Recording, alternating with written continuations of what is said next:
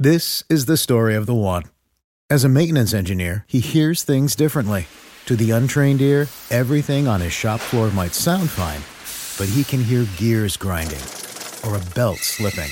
So he steps in to fix the problem at hand before it gets out of hand. And he knows Grainger's got the right product he needs to get the job done, which is music to his ears. Call, clickgrainger.com, or just stop by. Grainger, for the ones who get it done. When you need mealtime inspiration, it's worth shopping Kroger, where you'll find over 30,000 mouthwatering choices that excite your inner foodie. And no matter what tasty choice you make, you'll enjoy our everyday low prices, plus extra ways to save, like digital coupons worth over $600 each week. You can also save up to $1 off per gallon at the pump with fuel points. More savings and more inspiring flavors make shopping Kroger worth it every time. Kroger, fresh for everyone. Fuel restrictions apply.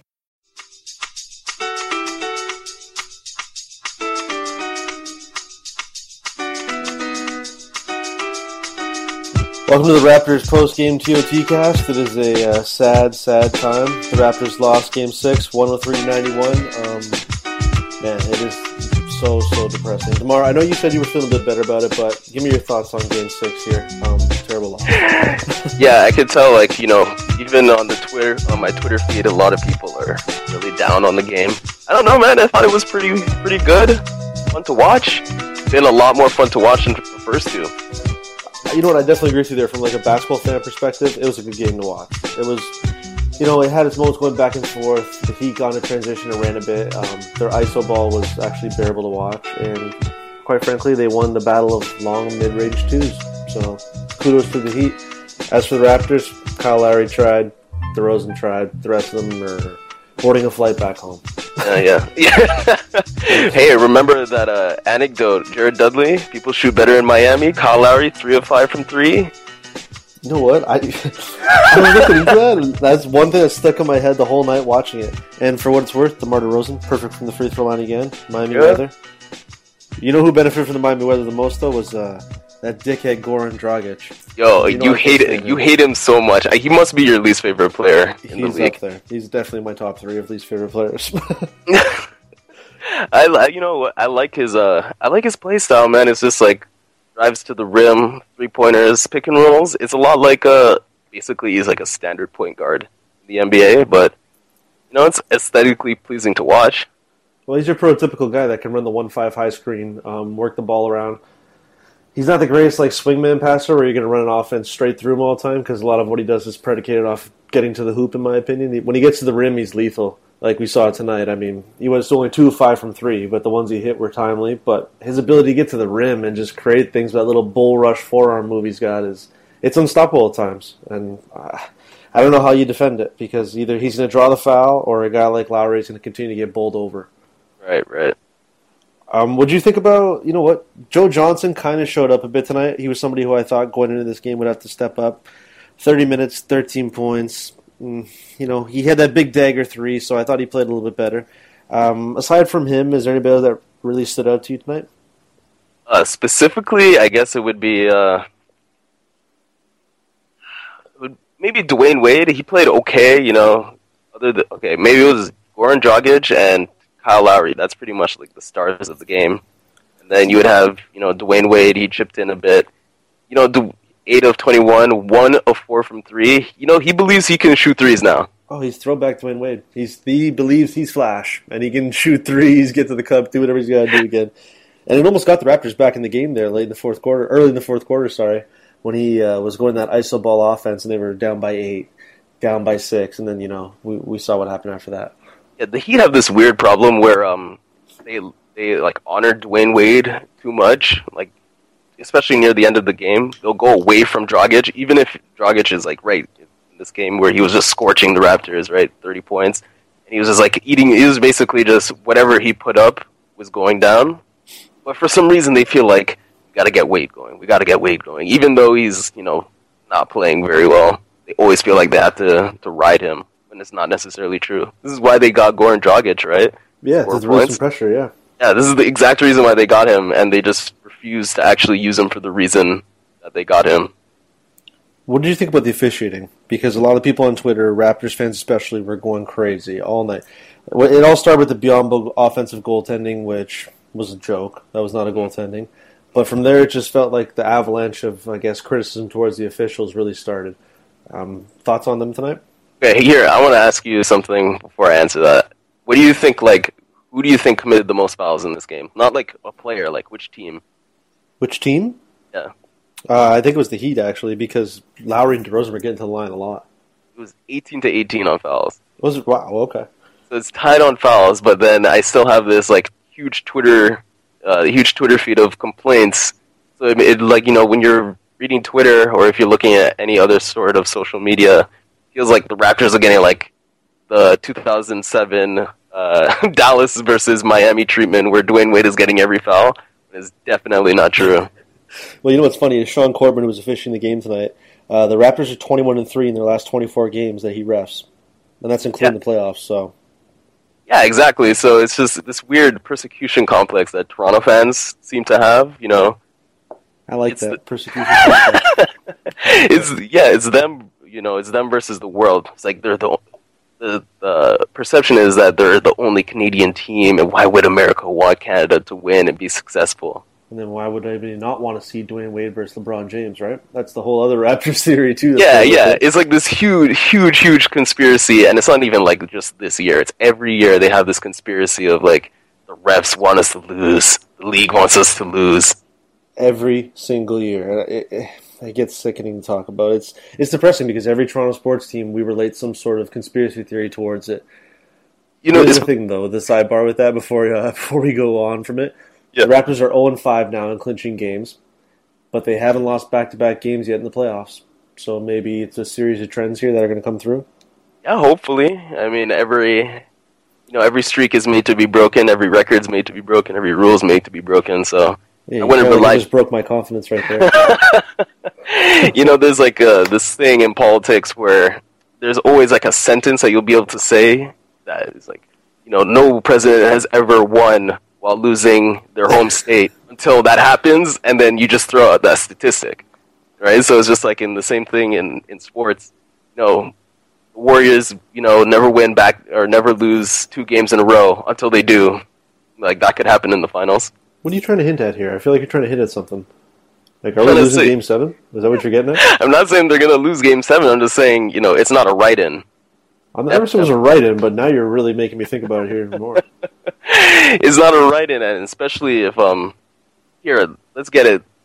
Let's take a look at like the defense, like with Goran Dragic, who like when he scored 30 points.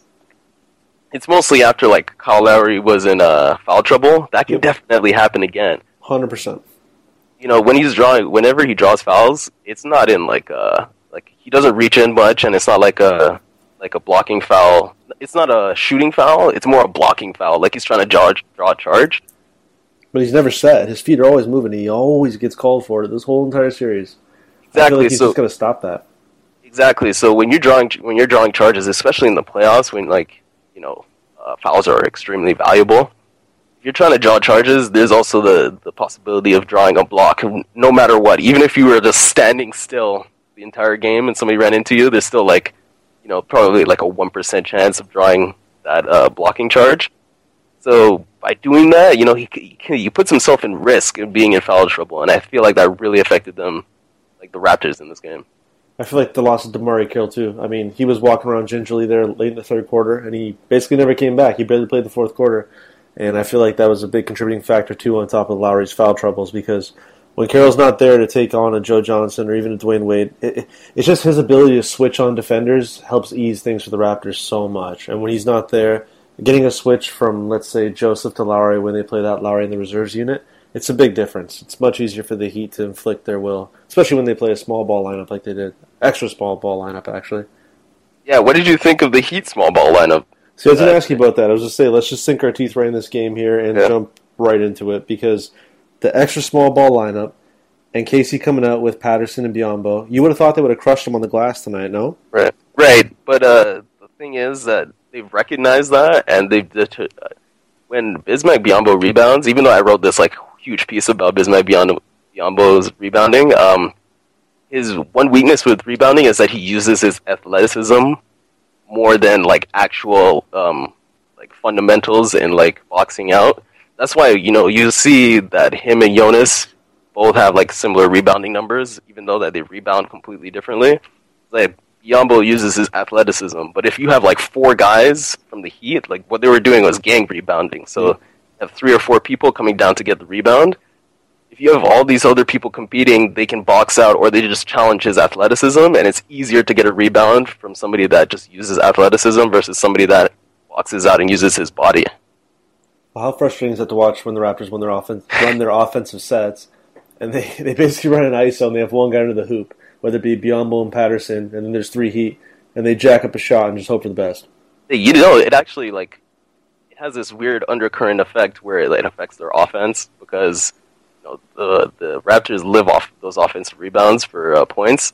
They, in this game, they had eight to the Heat seven, but that eight is not enough because Biyombo doesn't have any sort of uh, offensive game. You know, like Jonas, where he's like Jonas will post you up, hook shots, face ups, jump shots, right?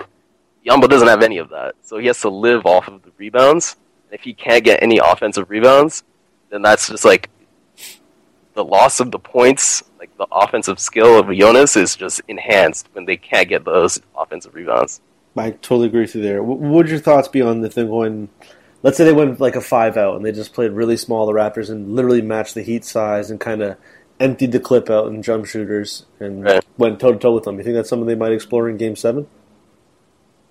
Like maybe if it was a different coach, maybe if we're talking about Steve Kerr, maybe not just because Steve Kerr is a great coach, but like he he was open to using those radical ideas. You know, he's using Draymond Green at the five in their death lineup.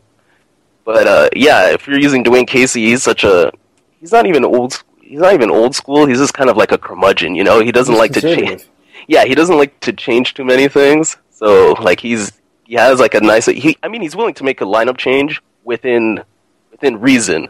I feel like if he went to five out like the old Heat, I don't think he'd be able to handle that. And I you know, I can't even picture the Raptors offense that way.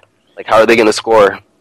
Because if you're doing the isolation with a one five or not isolation. If you're doing a pick and roll with one five, and then you shoot the sh- and you take the shot, like who's rebounding for you? Like they're the crux of their offense, which is really odd to say, it, or is their offensive rebounding. You know, Jonas gets offensive Yep. rebounds. That's how he gets scores a bunch of points. Biom- Biyombo scores a bunch of points off of offensive rebounding. So Well, the only way I think a five out type deal would work is if you had Patterson, Carroll, DeRozan, Lowry, and let's say Terrence Ross or Cory Joseph back there. Like Right. that's the only way it could work, in my opinion. yeah, yeah, you're absolutely right. Because if you sacrifice the size up front, you need somebody who can at least shoot the ball. And Patterson's the only guy that can do it because uh, your boy Stonehands Biyombo there, he, he doesn't got much offensively aside rebounding. Can somebody please explain this to me? Like, is his are his hands just like super small, or like he just like he doesn't grasp? It doesn't make any sense because he's such a good rebounder. You know, he catches the ball above the rim, but he could just never catch the ball from coming from somebody else. I I have no idea for the life of me. He looks like a praying mantis at times because his arms are so long and he's running up and down the court. I'm just like, okay, yeah, that's that's biz. Yeah, so you would expect him to be like you know able to catch the ball all the time because of the, his rebounding ability, but he just he just can't cap he can't capture any passes. He looks And it- really aloof when he's trying Yeah. to rebound. Yeah, man, it's uh, it's a little bit frustrating because I know there are times where you'll see Kyle Lowry throw the ball into the air for an alley. It's a basically it's an alley oop pass. You'll see um, Biyombo go up, grab the ball, and bring it back down, right? And then he has to like plant his feet and then go back up. Like he can't catch the ball properly, so he has to like catch it like a rebound, Yep. bring it down, and then go back up. I really wish he could just go up, catch those, and throw those down because that would be something they'd be able to use in their in their offense, right? Since like Winslow is guarding him, he could just ah. jump over him. Yeah, he should eat Winslow alive, especially when Lowry goes underneath the hoop and that little Steve Nash move.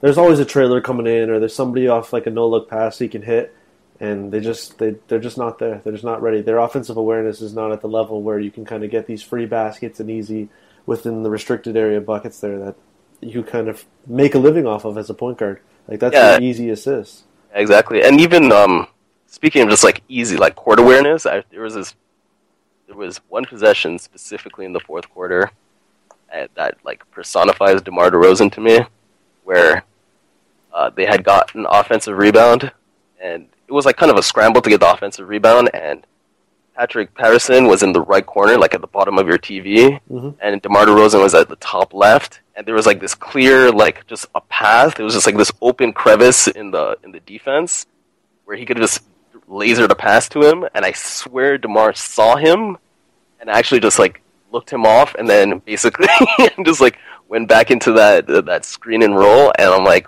what is he doing? He wants to dribble his right hand. It's tomorrow. We know exactly what he wants to do. He wants to dribble off the screen, go with his right hand, and either settle for the mid range jumper or go to the hoop and try and draw a foul. That's tomorrow. Like in an absolute nutshell. Yeah, it's kind of uh, kind of sad, man. Remember that 25 million? Don't forget. Yeah, man. You're just throwing jabs tonight, eh? Ruining my little trends thing. Don't Bring it forget- back up tomorrow. Like it's Don't brutal. forget 25 million. two years, two years, twenty five mil each season. We can live with that. Can't wait until we the off season so we can like really go in depth with that. Oh, we're gonna have some wars. Those will be fun. okay, what'd you make of the Raptors' defense tonight? One thing I noticed with Biyombo and even Patterson to a certain extent is they weren't very active in the passing lanes. The Raptors only forced seven turnovers tonight. Um, the Heat have had the most tur- second most turnovers this what second round now. I think Yeah. only Oklahoma City has more turnovers than them. So to see the Heat only have seven turnovers tonight, that was a bit alarming for me. It's actually a symptom of uh, Kyle Lowry's foul trouble. Like, you, I don't know if you know this, but the NBA uh, tracks uh, hustle stats now. Yep. Deflections is one of them, right? And Kyle Lowry is one of the leaders. I think he's first or second place in deflections. So just having like somebody, you know, getting after the ball, just breaking up your offensive set, just so you have like 11 seconds to do something instead of 24 or 13 seconds to do something, that affects your, that affects the defense and it affects the Heat's offense, right? So. I totally I agree. just- He's pivotal to everything they do. Yeah. So when he's out of the game, you know, this is what basically caused uh, Goran Dragic to go off for 30 points. Like, he's out for extended periods of time due to foul trouble. Goran, Goran Dragic is against uh, Cory Joseph. How do you think uh, him and Cory Joseph fared? Corey Joseph looks out of gas. I mean, Dragic took him to the hoop all night. He's chasing around like a chicken with his head cut off, and Dragic just kept cooking him. Baseline, baseline, top of the key, rolling off a screen, right to the hoop again. It was just, just imposing his will. It was ridiculous. Yeah, it's him and the. This is a new lineup that's in vogue right now. Is a point guard plus uh, the bench. Mhm. I don't know if you notice this, but like uh, Warriors do it sometimes. It's only sometimes because usually they play their big three together. But like Toronto does it, Miami does it. The The Thunder have tried it at times. Thunder try. The Thunder have to do it because for the past like four years, people have been screaming at the Thunder through their television to stagger the stars. so they they have to do it now. Well, I think they're more of playing the two big men. That's worked out well for them. Steve Adams and um, Enes Kanter. That's developed into something really well for them. Yeah, that's true. I can't wait to see that against the the Warriors. By the way, Yeah, it's a Big- contrast of styles. a big versus small. Yep. Um, yeah. So, yeah, and then the the Trailblazers were also doing it, where they would have C.J. McCollum, he would become the point guard, or it would just be Lillard and the bench, right? So this is this new vogue lineup of point guard plus bench, and uh, Goran Dragic he feasts on that because the, the Raptors don't have a backup center. You know, they're playing uh, Jason Thompson and Lucas. Nogueira. How lost was Bebe, and how lost was Jason Thompson. You know, when we asked that last time, it was like a joke, but like, which one do you think is more effective on the floor? Like, do you think it's Jason Thompson or Lucas? Um, I'd rather see them trade their uniform with Jerry Stackhouse and let Jerry Stackhouse get out there. and I'm so serious. Even So- give Jim Johnson more minutes. The only thing I can give for Bebe tonight is this: he's the only Raptor to finish with a plus minus rating in the positive tonight. He was uh, plus one. Right, right. Okay. Plus one, I guess. Yeah. Big know. pimping, man. Plus one. Everybody else. Next closest guy is Norman Powell with two minutes, and he's a zero. That's it. Oh man. And normally he actually played today, which is um a little bit new. They don't really they haven't been playing him at all at all in this Well, season. he, he's got to cook, man. He's struggled a lot this series. Yeah, he can't handle he can't handle the just the play style of the. We talked about this before, like the hesitations and like the subtle moves. Yep. Just he's not able to catch up to those. I mean, he will eventually. It's just like being a rookie. You know, nobody in college is doing stuff like the things like that they're that. doing. Not not like Dwyane Wade. You know, nobody plays like Dwyane Wade in college. So you can't really get practice for that other than in the NBA. What did you think about the Heat kind of uh, minimizing Justin, Justise Winslow's minutes a bit? He only played 26 55 tonight. Um, wasn't as effective as usual, but I felt like he was a little bit more serviceable in less minutes tonight. Yeah, he hit that three. That three was actually like at the beginning of the game. It was they just had? Yeah, it was just one three. It's like at the very beginning of the game, they left him wide open, obviously because he doesn't shoot. He doesn't shoot at all. Like well, he just doesn't shoot. But getting that one three was like big for just the team in general. Just like yes, you know they can't stop us. it's almost like you know in the previous game, the Thunder versus uh, the Spurs, when Andre Roberson is hitting threes from the corner and getting. I think after the Spurs were just looking at each other like, get the hell out of here. Andre Roberson's beating us. Yeah, exactly. So, I mean, yeah, his defense was pretty good. He's playing good defense on DeRozan. You know, especially on the switches, man. When he's he's guarding Biyombo and they run that one five or that two five, and then they switch. You know, you don't get an advantage. You know, that's the whole point of the running the screen and roll is to uh, get that advantage on the big man because the big man's slower than the point guard or shooting guard. But and the Heat since going extra small kind of negated all of that tonight with yeah, so it just it, it negates everything. Like Coach Spo is definitely out coaching uh, Dwane Casey. At least I think so. Oh no, hundred percent. I mean, he played Luol Deng forty minutes tonight, most of them at the five, and it worked. Yeah, And it worked like marvelously. It was crazy. Deng didn't play well. I mean, he had two points, eight boards, two assists, but he did his job. His switching on defense was awesome. He kind of eliminated Patrick Patterson all night.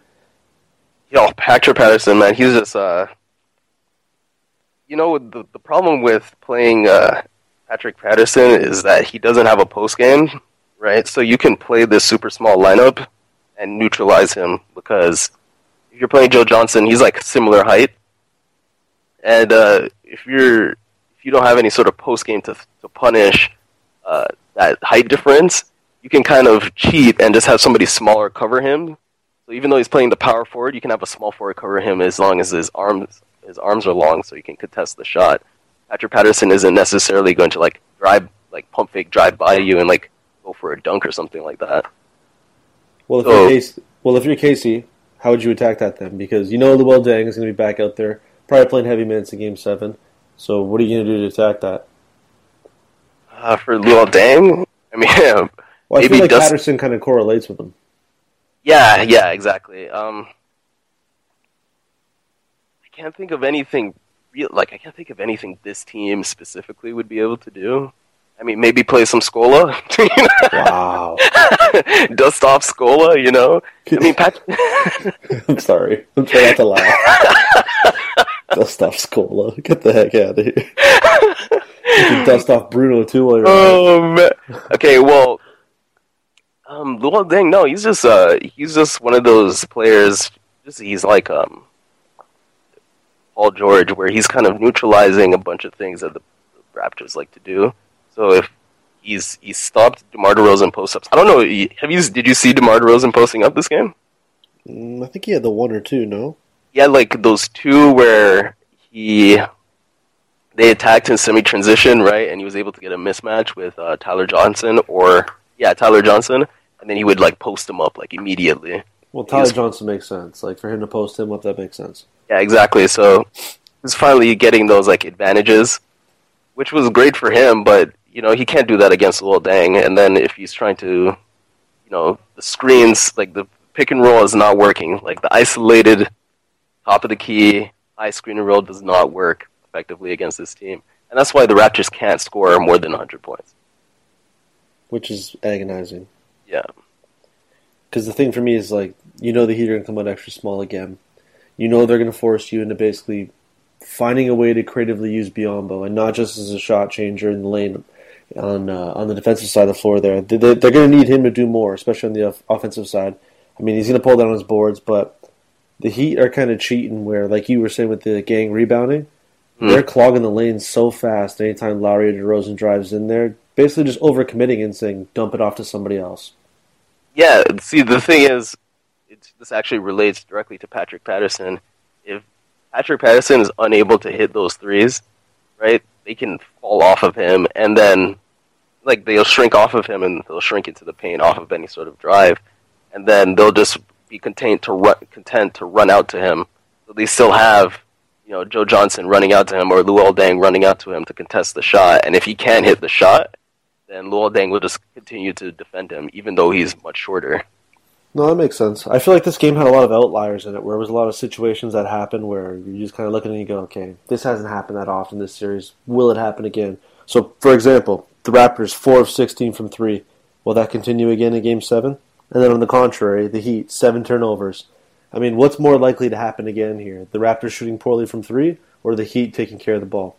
Uh, yeah, you're right, man. I think the, the turnovers the turnovers should come back, especially when Carl, Kyle Lowry isn't in foul trouble. Turnovers should come back, get a few steals, get some runouts. What did you think of the uh, Heat's transition game tonight? Because they actually got out and ran in the first quarter, and they set the tempo pretty high.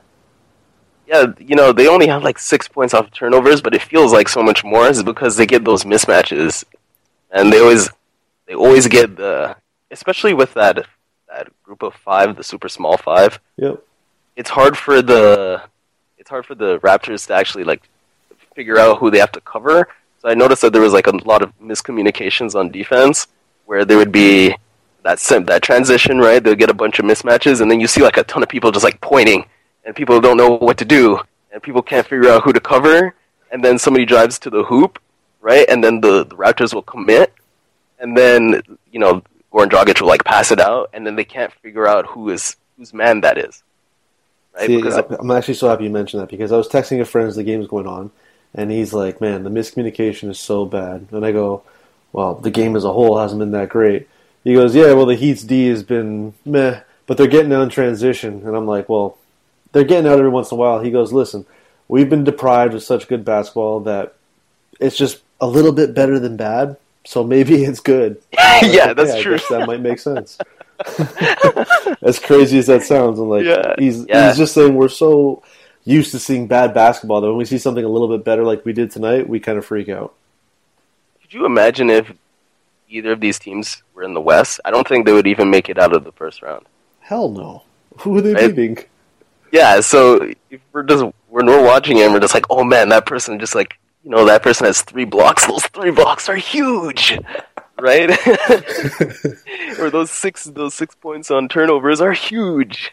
When you know you watch like uh the the, the Warriors versus the Trailblazers, and there's like 16 points on off of turnovers, and there's like eight threes, eight threes in a quarter, or eight threes in a in a half, and you're like, eh. Warriors are just gonna do Warriors things, I guess. I think the Trailblazers would absolutely run us out of the gym if we played in the series right now. Absolutely. I mean, that's not necessary. Maybe, maybe not. You don't think so? Uh, the the defense of of uh, Lillard and uh, C.J. McCollum would be a little bit suspect, especially on post ups. Probably Okay. be double teams. but I mean, we still got DeMar settling for those 20 foot jump shots, so. I mean, he's he's bigger than he's bigger than C.J. But then they would probably switch like a Minu onto him, have C.J. guard somebody else. Yeah, no, that's true. I just feel like watching DeMar is it's been frustrating because he's been bigger than at times when he got the switches with George Hill in the first round. He got crunched. This series, he's bigger than Wade. He's bigger than Dragic. Um, man, even when he's had Luol Deng on him, that's a guy that he should be able to beat with foot speed. Hasn't been able to consistently do it. It's That's the, the problem is he doesn't shoot threes. it's a huge problem. that's like the biggest problem for him, and it's, it gets exposed in the playoffs because when you're in the playoffs, you're trying to you know pick on everybody's weaknesses. That's how you succeed in the playoffs. He doesn't shoot threes, so whenever he runs his screens, right, they just go under, right, and he's trying to drive to the rim, but by going under, you're giving up that three point shot. He doesn't shoot the three point shot, so if he's going to drive in any way, you already have like that extra space to contain his drive. So by not shooting threes, it just it, it makes his entire game worse. makes him really one dimensional, in my opinion. Yeah. I mean, it's just, you know, he'll drive into the defender, step back, mid ranger, or drive into the defender, weasel around the screen, floater. But, like, that, th- that three point shot is hindering everything else he does. I mean, if he had that three point shot, he would be, like, an, an amazing player, to be honest. Like, he has everything else. Well, he'd evolved from being a '90s basketball player to a 2000s basketball player. To be honest, Yeah, he would just be 2000s, and then if he shot, like, six threes a game, then you'd be a 2010s, yeah, basketball player. Because he's literally stuck in the '90s. Watching him play is just like, man, you would kick a lot of ass playing in the '90s. Like Yeah. he reminds me of Clyde Drexler before he could shoot, Yeah, exactly. which is probably not a great comp. That's not the best. athleticism, but Yeah, it's not the best version. yeah, I'm Man, pulling at straws here because I mean Demar is such a hard player to comp in my opinion because what he does is just it's bland, but it works. yeah, it works in the playoffs. It's not working. I mean, it works in the regular season. It's not working in the playoffs right now. He hasn't been. able- I haven't. That past game, game five, was his like only good game in recent memory. Like he wasn't playing well versus the Pacers, and He he wasn't. really play that well against the Wizards. yeah, so he's just like the playoffs like really neuter him just by having that one weakness of not shooting threes. Can't be a guard and not shoot threes now, man. No, not in today's NBA. You just absolutely cannot be. You have to, have to, have to shoot threes. Like I don't get it.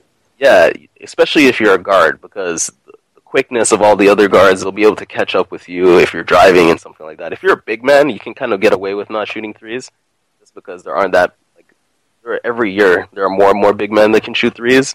There's still enough where you can be like, or there's still enough that are slow that you can just have like a regular big man still guard them. Well, But right now, yeah, right now as a guard, like you just can't can't do it anymore. Okay, well, before we get into previewing, I guess do or die game seven here. Is there anything else you want to dip into for about uh, about game six? No man, I just I'm just enjoying the Jason Thompson and Bebe Nogueira show. As it's it's actually really crazy to me that they're actually getting minutes, and then you realize that there are nobody, there's literally nobody else that they could be playing. Who will box It's- out first, Bebe or Jason Thompson? Who will box out first? Watching them try and box out and set screens was comical. Oh. I could not sit there and laugh. I was just like, I, I can't laugh at them. It's not even funny. Like, you know what? I want to talk about Be- Bebe really quickly. Like, Yeah, let's do it. He has the tools, man. If you could just get the, the the IQ of a basketball player inside of him, you'd be like a, a monster defensive player. easily because everything physically is there. You look at him; he's got that energy. I mean, he he's played a little timid in his appearances in the playoffs in this series. Totally understand why. I mean, they're throwing him into a situation that I don't think he was expecting to play this No. entire playoffs. You know, No. so mentally he's not there. And when he gets in there, he's just like, okay, fuck, fuck, fuck, don't screw up, don't screw up. And then we see the results. Yeah, but he is like he's, he's mad. Like he's so tall, and he has these really really long arms, and he has like you know a decent athleticism. You don't need to jump really that much when you're that tall. Nope. But uh, he has these huge, huge long arms and big hands. I'm like, man, if he was just if he was on a bad team, right, he would get more playing time. And I feel like he would be developing a lot faster than he is on on this Raptors team. I totally agree. He'd be that random guy that fantasy players pick up randomly and is like, man, double double machine. Yeah, He'd be like that J.J. Hickson type player with better physical tools. Yeah, yeah, yeah, absolutely. I'd love if he developed into like a JJ Hickson, just better physically. Better physically. Uh, yeah, you know, a lot of just crashing the rim. As- a center in this league, you don't really need to have like Jonas's skill set right now is kind of a surplus. Like you don't really need that to be a center. Just being athletic is just enough to be a center. Just playing defense is enough to be a center because everybody else on the court does everything else. Yeah, I totally agree. Because I mean, look at a guy like Biyombo. He's not very great at anything. Okay, I mean, he's great at defending the rim and grabbing rebounds. I'll give him that. But is he really like a game changer? He's just super athletic, and he fits in well out there with the way the NBA is shifting now. Yeah, exactly. You know, um, his contract ends after this season. Or is he Right. get paid?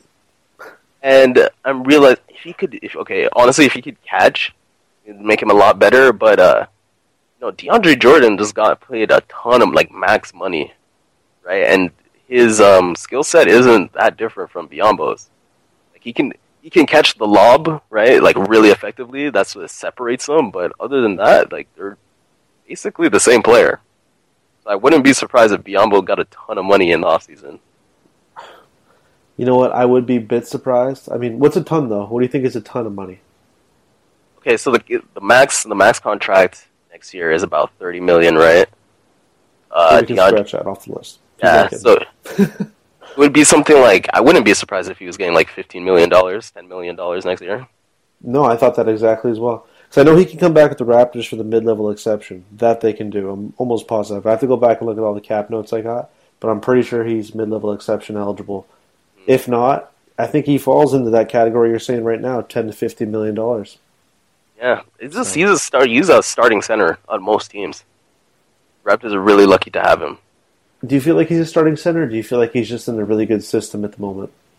Honestly, if you can just figure out a way to get him to catch the ball, I, it sounds like I'm harping on it, but it's really such an important skill in basketball. But they didn't bring it up since he's in Charlotte. Like, Yeah. In Charlotte, they were like, "What the hell? He can do everything except catch but catch, right? So and shoot free throws," which he's actually improved a lot this yeah, year. his free throws are better, right? So if he could just catch, which is such a simple skill, I don't know how you teach somebody how to catch because it's not hand eye. He just drops the ball.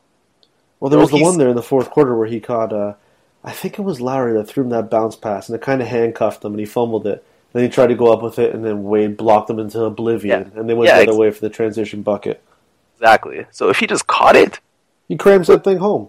yeah, exactly. Every time you'd be able to throw lobs to him all the time. He would be like a, a re- really good player. I would, you'd be able to do like ten or fifteen points a game just off of lobs and offensive rebounds. Easily. I can't believe we were like talking about Biyombo and his potential. He's good, man. I'm not I- disagreeing. yeah, I think he is good. I love Biyombo. He's honestly he's my favorite player on the Raptors by far, Even more than Kyle Lowry.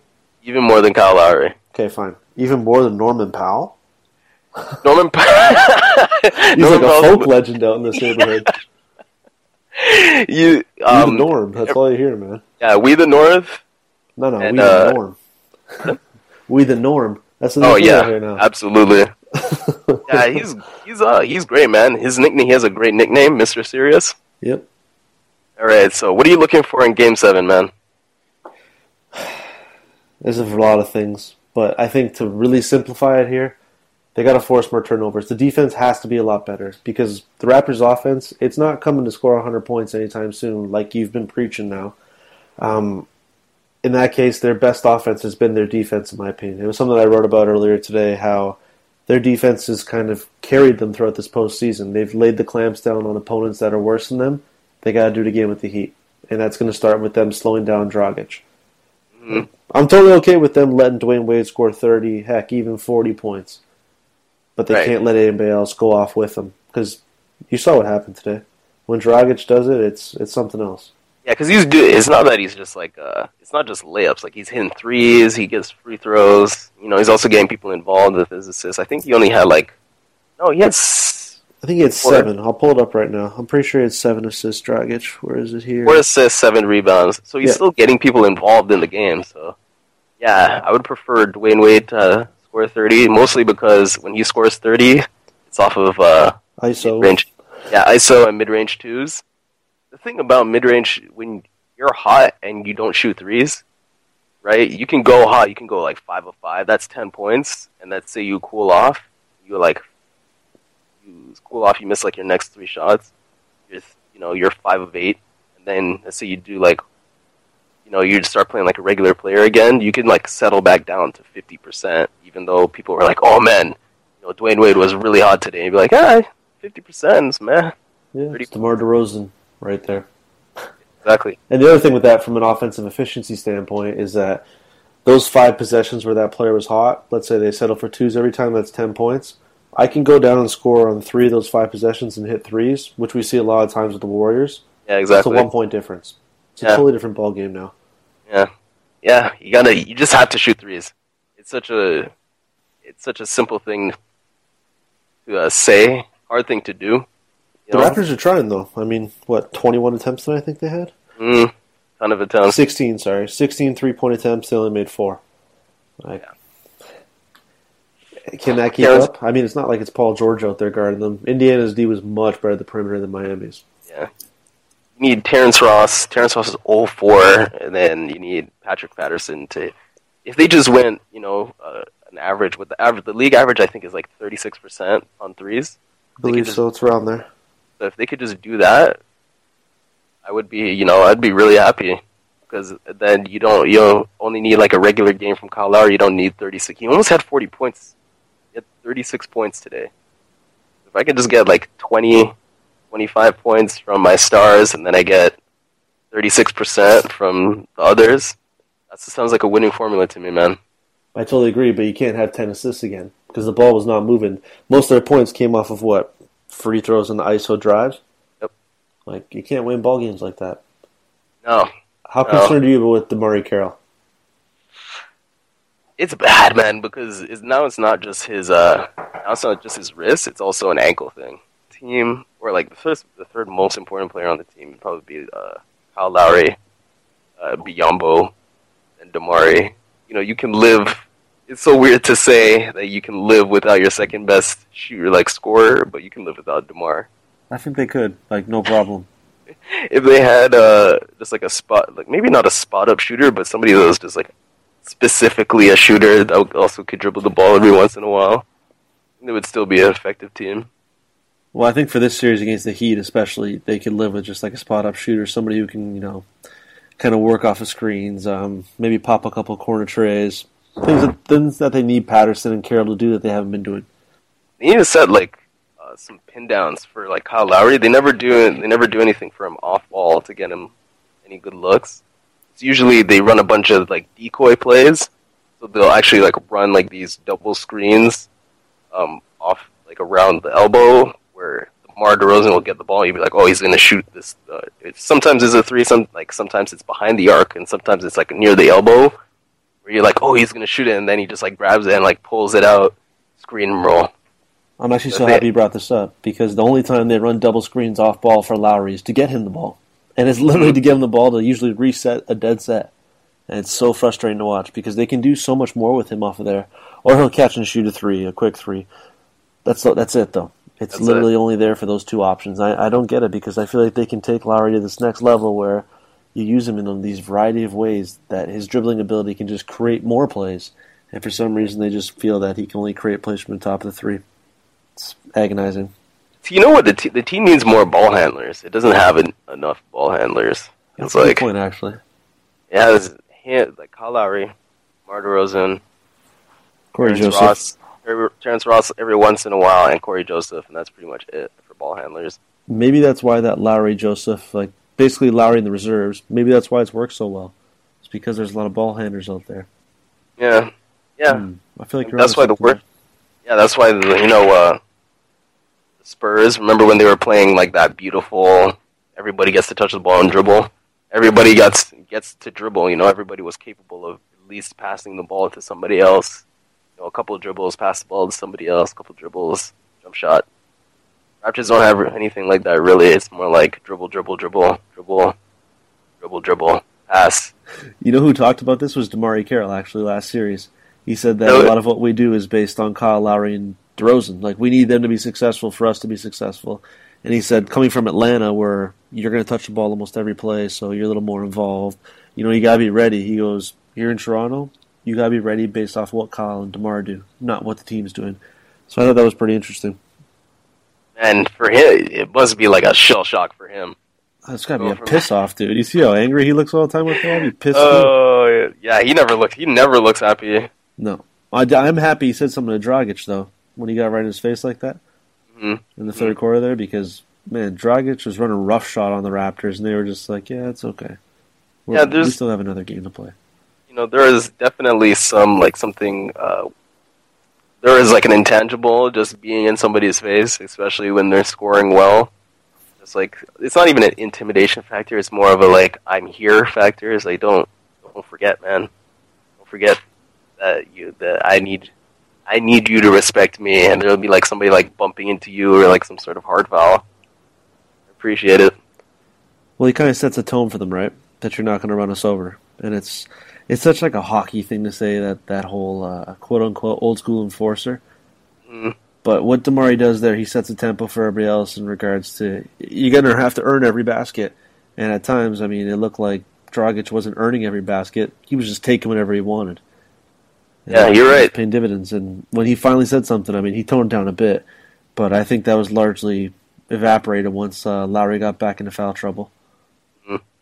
Okay, what, you know, do you, what do you expect for Game Seven, though? what do I expect? I uh, what do I expect? I expect um, Kyle Lowry probably is going to have a good game. You know, his he kind of have a his legacy is kind of like Toronto's legacy now. You know, however far he goes with Toronto is basically like Toronto's uh, history as a sports franchise at the moment. Like this is the best ever Toronto team, so I would expect his pride to be on the line. Like I really, you, he would be the guy that gets Toronto to an Eastern Conference Finals, and he pretty much would be like Mr. Toronto. We're coming back Yeah. with a podcast to debate about that. About if this is the most. I got a bunch of questions I could rattle off to you about that, but I don't want to ruin it because I know you're going to break down Game Seven. Okay. Uh, yeah, like write them down. We'll talk about it. Uh, yeah, so it'd probably he'd probably have a big game. Mar DeRozan, I'm ex- I hope he, I really hope he has like a dunk, not like just not like a not like a meh dunk. I want like something like Terrence Ross threw down today. That was pretty awesome. Yeah, I love that man. I love seeing him attack the dish. It's awesome. He took a the one that was on the breakaway where they like uh, threw the ball ahead of him. That was almost like Zach LaVine's dunk, where he was like he took off from like before the dotted line and looks like was like flying for a couple seconds. Dude, that was much harder than it looked too, because he caught that ball full tilt and then collected his feet and threw it down. Exactly. So yeah, great Kyle Lowry game. Mar DeRozan. Hopefully there's a dunk. And Biyombo's gotta gotta play some serious D, man. And Kyle Lowry cannot get in foul trouble. And he's I know somebody's gonna talk to him about it, and then he's probably gonna look at probably gonna like look at the film and see all the times that he drew a foul was like on a block when he's trying to draw a charge or something like that. He's still gonna try and draw charges, but I have a feeling it's gonna be less frequent just so he's out of foul trouble and he can stay in the game. Yeah, yeah, that's what I think is gonna happen. So the end result's going to be. Oh, oh, uh, we don't have to go that far yet. I mean, we can save that, but uh, you know, I think the Raptors are gonna win, man. Like, uh, history is on their side. I think it's like ninety percent of the game sevens go to the home team. There's selection bias for that, obviously, because the home team in game seven is probably a better team in general, but. I think that I, I've always thought that Toronto was the better team in this series, and that the Heat have just have superior coaching, and that's how they've been winning their games. I mean, I do think the Raptors are the better team, though. Yeah, I think they're the better team.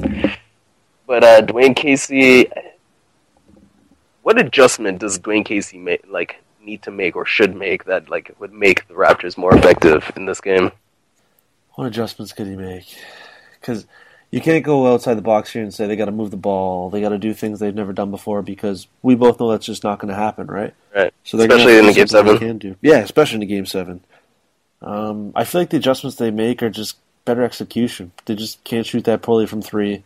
They can't be that lazy on weak side defense. I mean, I'm sure when they go back and watch the film, they're going to be pissed off at how many times they've seen the guys on more or less weak side defense or off ball defense where they're just their defenders just getting by them every time. Or sorry, they're defending the player and he's kind of sneaking in. There's a lot of times tonight where a lot of the gang rebounding you saw from the Heat was it's just a lack of boxing out, a lack of keeping your defender in front of you. It was just simple things that they just need to execute. There's nothing special in my opinion.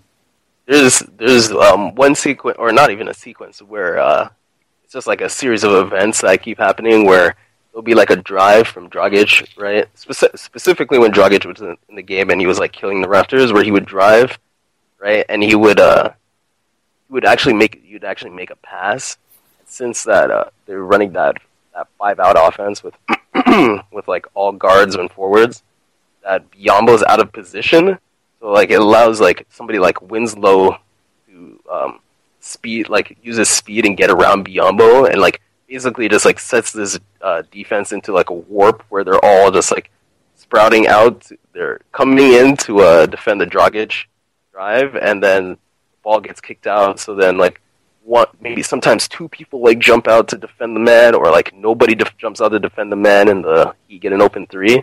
They actually have to just like work on their communication, which is doable, especially when uh, especially if there's like a couple games in between. You just be able to discern who's guarding who, and like maybe they don't, maybe they're not even going to be concerned about who's guarding who unless it's like a guard. So yeah, I think that they should be doing that. That's that'd be something that's fixable, and definitely they, they would be capable of doing that in two days. Because yeah, you said you actually stole what I was going to ask you next there at the end when you said uh, in two days. They don't have a lot of time to prepare, right? So I mean, it's got to be things that are simplistic, like working on their switches. Um, to go back to the execution point, if I'm going to pick a sequence of events that really kind of brought it to the light for me was when Cory Joseph went on transition there to lay it in, and he he botched it. He completely missed the lay in. Then they go the other way. The Heat miss in transition. Patrick Patterson grabs an uncontested rebound, and he fumbles it out of bounds. And the Heat get the ball back. It, it's just those aloof plays they got to eliminate, and they have to make those just work in their favor. You, you can't be making those little mental mistakes. Right, two hands. How long have we been hearing that for? Just two hands, man. Two hands on the ball. Well, I feel like on that night, on that note, it's good to end this off here on two hands. So, Raptors fans, sit tight till Sunday. We'll see you at Game Seven. Best of luck sleeping until then. In the meantime, if you want to reach out to us at the show, you can reach out to us on Twitter at Tip of the Tower. You can also reach our Facebook page at Tip of the Tower. If you want to reach out to myself personally, you can reach me at Chris O'Kranitz on Twitter. You can reach Demar at DemarJG on Twitter. Um, guys, again, best of luck sleeping. We'll see you at Game 7. Take care.